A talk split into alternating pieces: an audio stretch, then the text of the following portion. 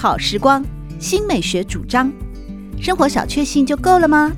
人生其实可以有更多美好选项。文学奖得主、专栏作家、资深媒体人朱国珍在《真正好时光》节目里与您分享美好生活。让我们打开心灵的扉页，享受真正好时光。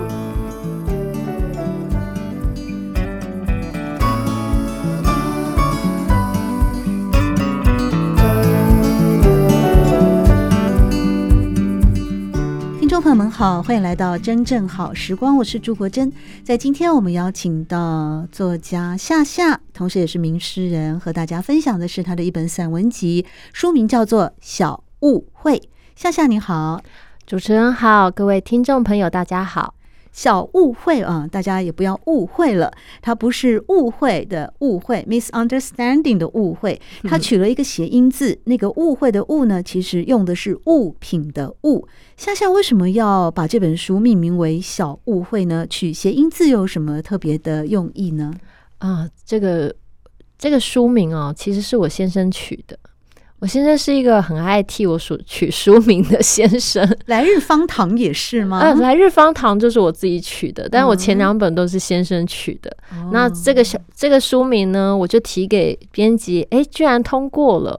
不过他也不是乱取，因为这一本书里面的作品大部分都是写物件，写生活当中各式各样的小物品，嗯、家里面常常见到的物件。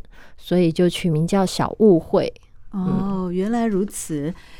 为什么你能够从生活当中那么多的物件产生联想，而写出 一篇又一篇的文章呢？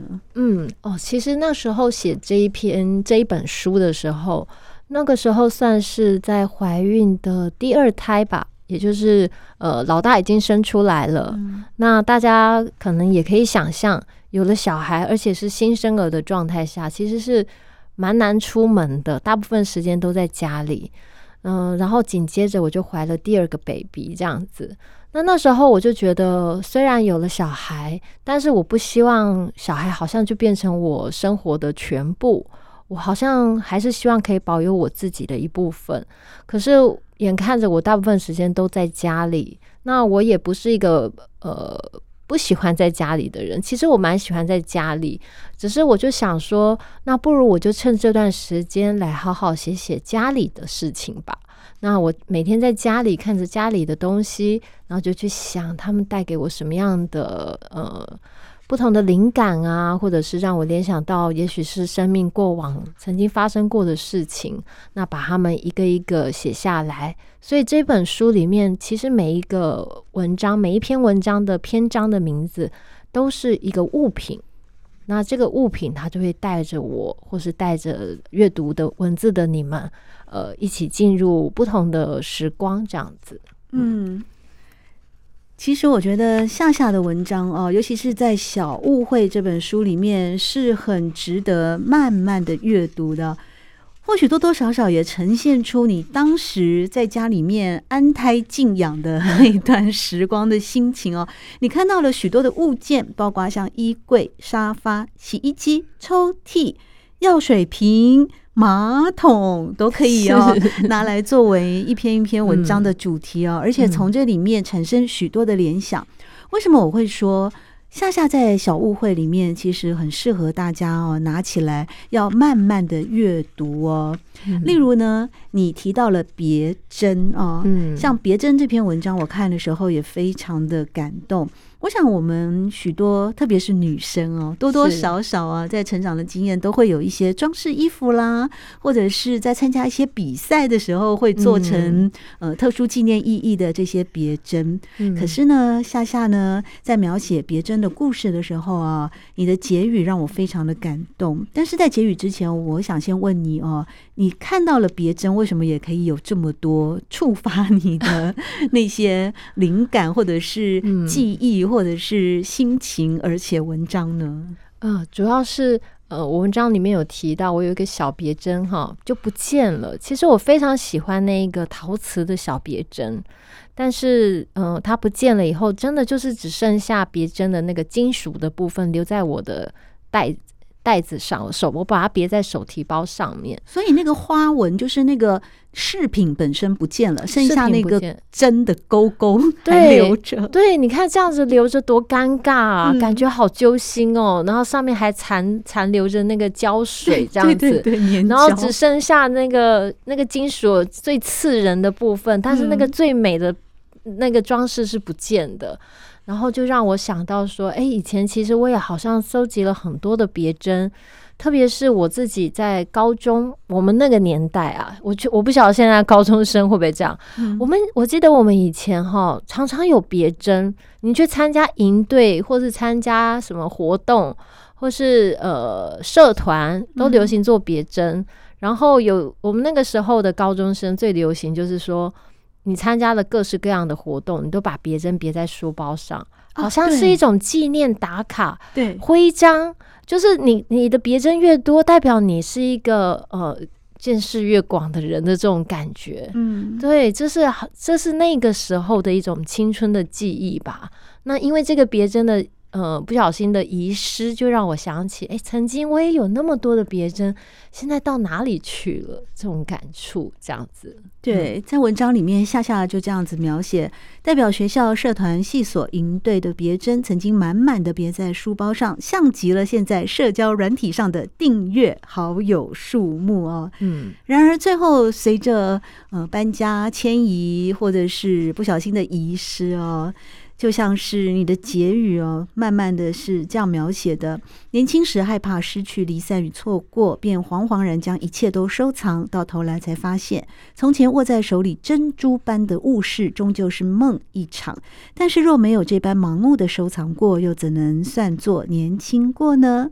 而后来，我几乎相信，所有人、任何人都能像熔铸徽章那样制造出一些别致的记忆，好比说无法取代的精心时刻，又如生活中固定的风景、顽固的习惯。只是你永远无法干涉别人要将它别在何处，亦无法阻止它没来由的消失。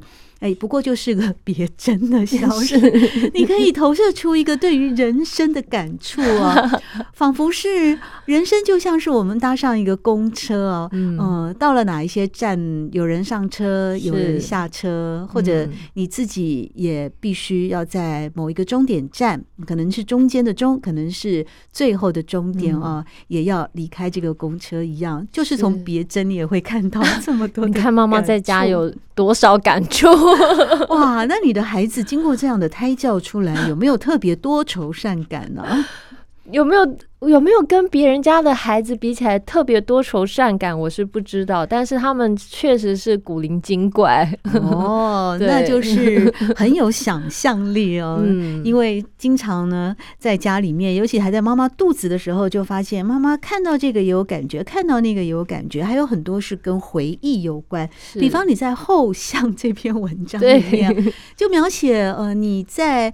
刚来台北的时候，嗯、北漂初期哦，去租了一个房子，结果发生了很奇妙的邻居的互动。对，我，哎，我现在也真是搞不懂，我那个时候为什么没有搬走？我居然在那个房子，啊、我住了大概有大概有七六七年哦，六七年，你遇到那么奇怪的邻居？对，那我要来讲一下为什么那个国珍会这么惊讶，嗯、因为呢。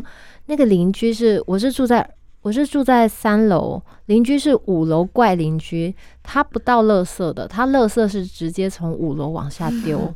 那个年代还没有不落地吧？是不是需要用环保垃圾袋吗？那个时候还没有，但是你还是得好好的丢垃圾嘛。对啊，拿去那个一个垃圾集中地，对，或是垃圾车来的时候，你要去巷口丢垃圾。没错，他不是，他是直接往楼下丢，那就是丢在一楼的。呃，那个铁屋顶上面，哦、所以我一开窗户，就是眼前就是山一般的垃圾。你住三楼，对，那个垃圾被五楼的邻居丢到一楼的阳台屋顶之后，已经堆堆堆堆堆，超越了二楼的高度。对，我三楼都看得到，已经快要逼近你三楼的阳台了对。对，然后我那个时候就直接把我的衣柜放在那个窗户前面，我就不去开那个窗户。那你不是少了一片风景吗？哎，对呀，你看我现在我就会觉得我那时候怎么不搬家？但我那时候就居然就就是在那边继续一直住，我就是宁可不开那个窗户，我也不搬家。你也没有去做一些协调吗？呃，因为这个不是你一个人的问题，这是整层楼住户的问题。我有，我那时候有问邻居，他们说他就是常年来就是这样。那一楼的屋主，他们只得自己就是，比如说一年找人来清一次他们屋顶的垃圾，免得说那个垃圾。压垮他们家的屋顶，因为他们是那种瓦楞的那种，哦、就是那个加盖出加盖的出去的那种屋顶嘛，嗯、所以那垃圾如果太重，肯定会压垮他们的屋顶。是对，那这么多年来大家都没办法，所以我就想我，我我只是一个租房子的人，嗯、所以我大概也没有什么能力吧，我居然就这样子。呃，任凭摆布，而且还长达七年之久。对呀、啊，我真是想不开，我为什么要花钱住这种地方？可能交通便利吧，因为你在文章里面有描述说，就是住在这里的这几年，结交了当时有几位志同道合的朋友啊。嗯，对，所以他们有一起来你家参观热乐色山吗？哎，还常还蛮常有朋友来我家，可是。因为我习惯性的忽略那一个后窗，所以其实我是到了写这一篇文章的时候，我才想起来这件事。应该是说，我有一天突然想起这件事，我写了这一篇文章。嗯，对，否则在那七年里，我几乎是用选择性的遗忘、忽略这件事情。是在后巷这篇文章里面，夏夏引用了卡尔维诺在《看不见的城市》里面的一段话说：“记忆也是累赘，他把各种标记翻来覆去，以肯定城市的存在。看不见的风景决定了看得见的风景。其实，夏夏你的文章里面有一个特色，除了前面我。”刚刚提到的适合慢慢的静心的一起陪伴阅读之外，你也经常会引用许多小说家啦，或者是散文家，特别是小说里面很经典的一些金句或段落，这表示是你的阅读量其实也是相当惊人的。嗯，但是我其实引用在文章里面有一个私心，嗯，因为我想把它们记下来。但是我很健忘，我不像有些人记性非常好，看过过目不忘，全部都记在脑袋里。我就觉得我把它们写下来，好像我自己就可以记住了，或是有一天我自己再重新翻阅这些文字的时候，我可以再再一次被提醒我曾经读过这些文字的时候的感动。是，这是一个好方法耶。嗯、比方你以后想到卡尔维诺看不见的城市，哎，这句话的时候，你就会想到自己写的后巷这篇文章啊。嗯、这是一个索引的，呃，就是笔记索引的概念。为什么我会有感而发呢？因为我自己也常常抄录名言佳句，然后我就把它开一个资料夹，我把它放在一个档案里面，然后它就不见了，它在 在满坑满谷的资料夹。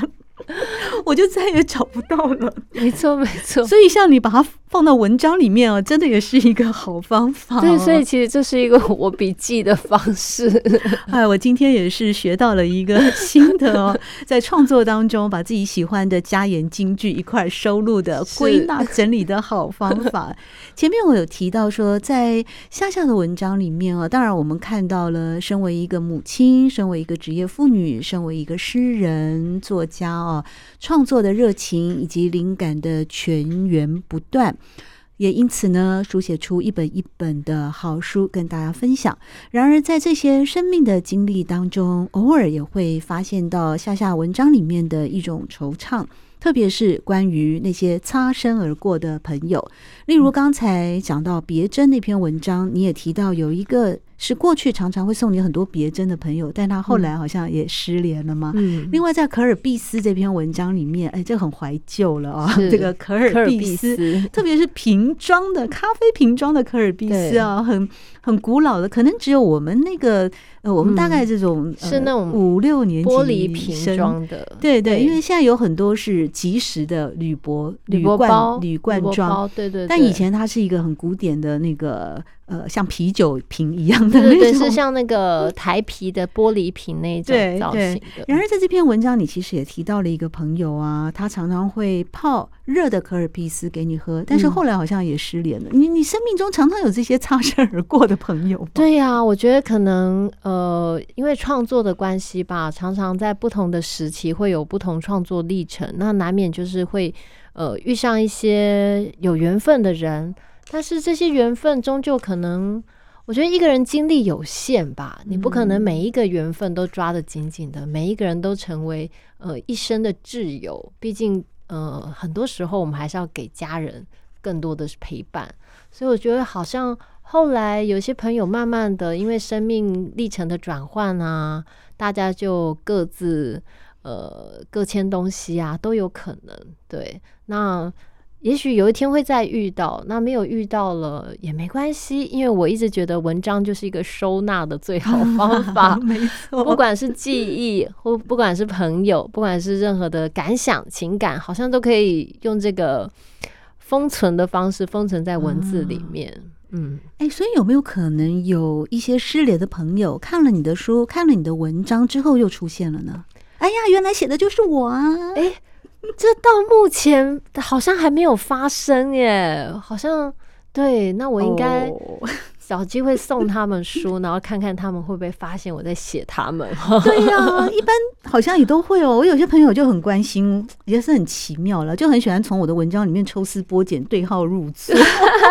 哎，其实对创作者而言，觉得很累的耶，因为我们写出来的东西都是经过沉淀跟升华的哦。对，虽然说你会提起一些呃过去的朋友，比方说有一篇文章《房间》，哎，这个朋友就比较。感觉就是很有特色哦。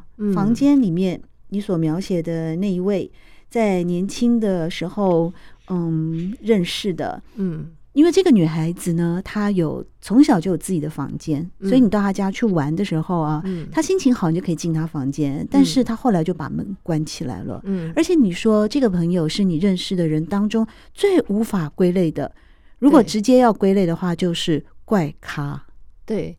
呃，其实我在文章里面就是很简单，只是用一个他来形容。嗯、那他其实不是朋友，他其实是我们的亲戚哦、嗯。所以为了保护他，我在文章里面我就没有直接写亲戚，因为那就太太明显。所以你绝对不能送他这本书啊！哦，我相信，因为他非常怪，所以他绝对不会看这本书，他绝对不会看我的书。哦哦哦，是是。对，所以我为什么要在这里说？告诉大家，他不是朋友，是亲戚。因为朋友的缘分是有可能断，可是家人的亲戚、家人之间的缘分是更长久的。那你你要知道，我们是一个从小一起长大的亲友哦。可是我居然在呃去在去他家，我们认识的这么二三十年来的缘分里面，我是没有办法进他房间，是没有人看过他房间的。是非常神秘的一件事情。他是他他他去到他家，他只会从房间缝门缝开一个小小的门缝，从房间出来。嗯，他不许你往里面偷看的。哦，对。所以你想起这件事情，你就写了一篇跟房间有关的文章。哎，我开始要来做一下福尔摩斯的这个模拟。他难道是你另外一篇讲阿姨的那个豪宅里面的亲戚？也不是，也不是，对，哦、也不是。那呃，我我写这一篇，其实我主要是想要写他，因为嗯，嗯，其实小时候对于不能进他房间这件事情，只是觉得说啊，怎么那么小气，怎么不让我们进他房间啊？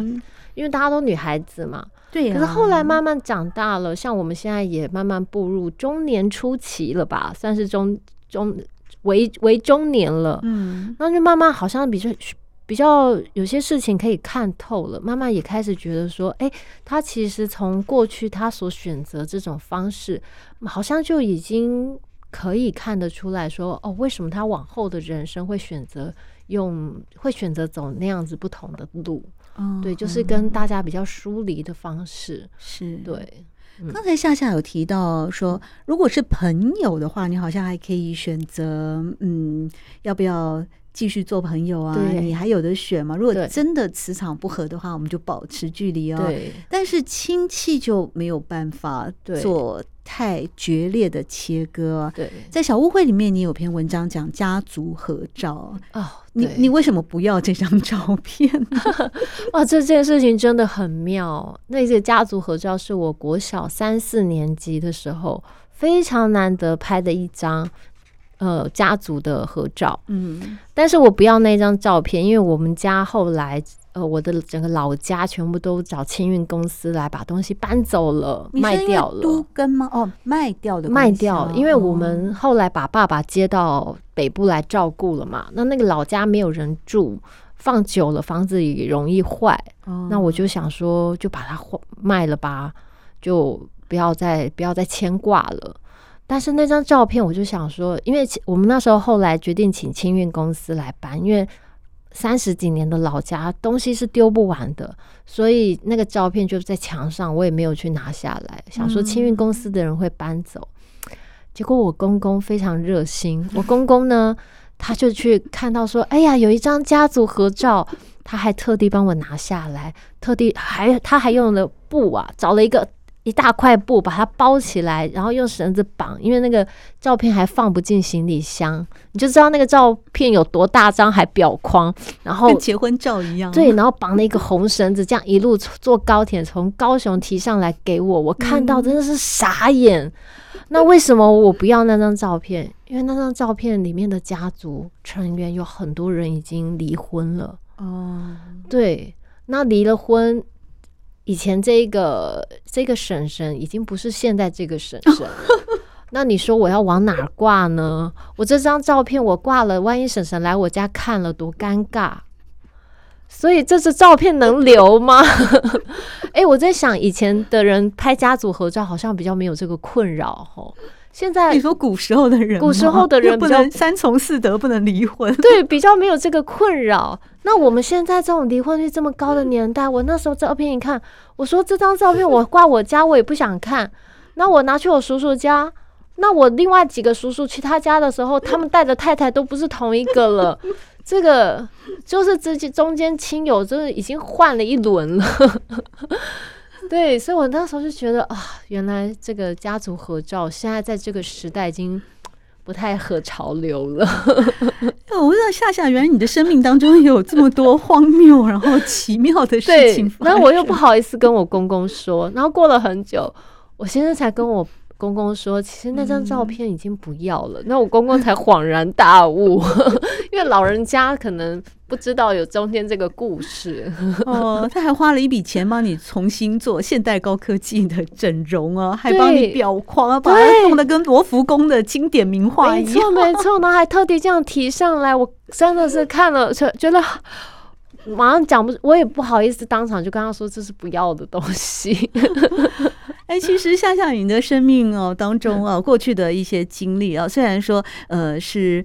专业呃，算专业于创作了啊，同时本身也有工作，然后又是孩子的妈妈。但你其实我们同样身为女性啊，呃，你在一些像这种家族合照，呃，一些有点像悲欢离合的事 情吧，啊，都能够以开朗乐观的心情啊，呃，一笑处之啊。同样也发生在网购嘛，啊，你在小误会里面跟大家分享你的网购经验，你直接跟大家说是很惨痛的网购经验，有这么惨吗？我好多。朋友都很爱网购哎，我看他们买的不亦乐乎哎，我自己是没有在网购了。嗯，但是我每次网购到的东西感觉都不是很好啊。我这拿拿出，比如说特别是衣服啊，嗯，到底哪里出了问题啊？嗯，色差吗？还是尺寸呢？就就不是同一件呢？哎，我觉得大家可以去网络搜寻一下网购的惨痛经验，会有非常多网友分享，他们就会把那个呃网站上 model 穿的照片跟他穿在自己身上，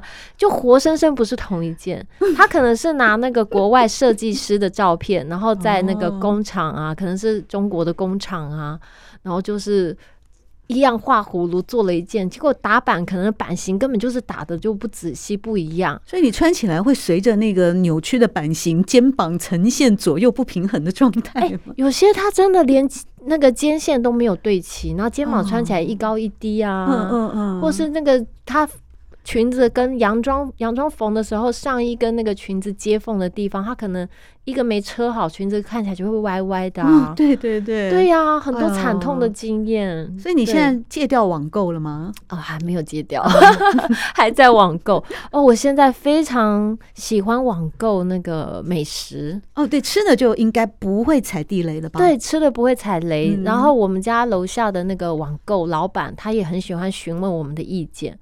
他就会问说：“我呃进什么货我们会喜欢买团购吗？那是这算团购？对，他是他是团购，然后他有一个店面你可以去取货。哦，那我就跟方便，我就跟老板说：你就是买吃的就对了，我们最需要吃的，这种零食饼干吗？各种美食熟食都可以，熟什么。”冷冻的、新鲜的水果，他们通通都进。鸡蛋、牛奶，他通通卖，而且卖的比全年便宜。是。然后我们家楼下这一家啊，真是让我爱不释手，因为他们最近还会去远很远的地方帮你排队买团名店美食，比如说三峡的那个寿司、英歌寿司、阿婆寿司啊，你去本人去那边很远呐，又要排队啊。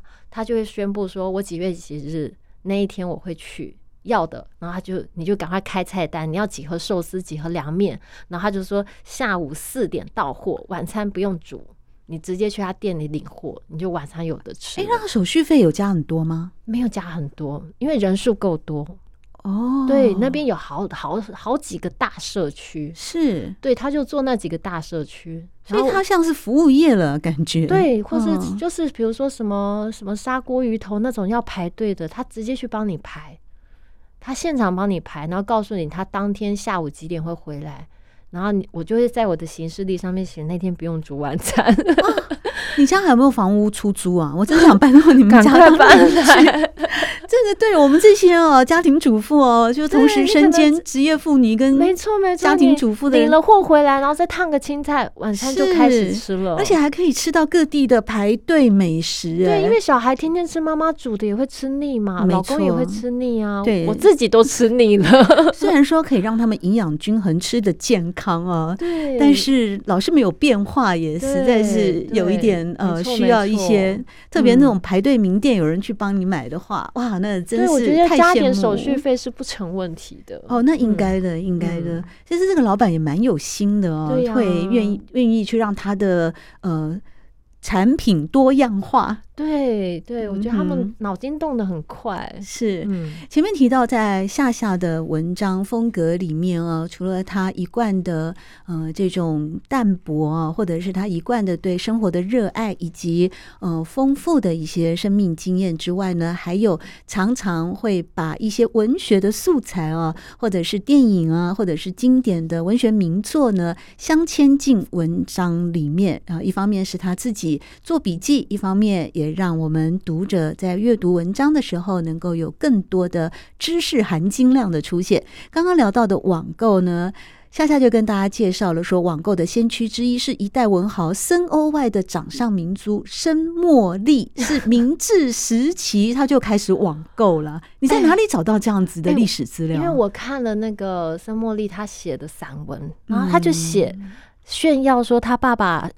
以前是如何的疼爱他？他小时候啊，穿的衣服都是从欧洲进口的。哇，那是舶来品的概念。对，他那个时候他就开始邮购了。嗯。那我那时候看到就想说，这个这个不就是第一代网购吗？啊，对对，那时候叫邮购。对，那时候是看目录。对，然后就是他他他订可能要等半年才到，所以他夏天就看冬天的目录，然后他妈妈就会帮他挑选那些。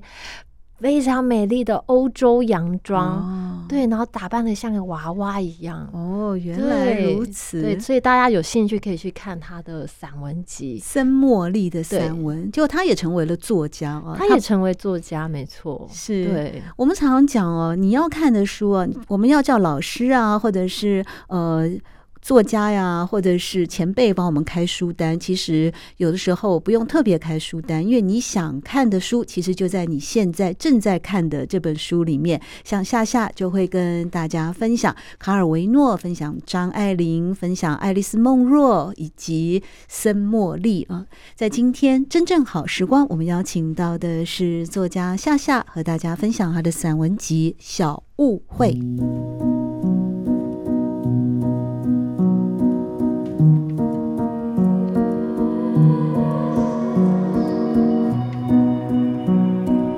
真正好时光每个星期六早上八点钟到九点钟，在汉声广播电台全国联播网播出。节目在广播频道播出之后，也会上传到汉声广播电台的官网。在官网当中，您可以在经典回放的单元里搜寻“真正好时光”，随时收听到国珍为各位制作的精彩内容。喜欢朱国珍制作主持的《真正好时光》，欢迎您订阅、分享或留言，随时保持互动，一起共享美好生活。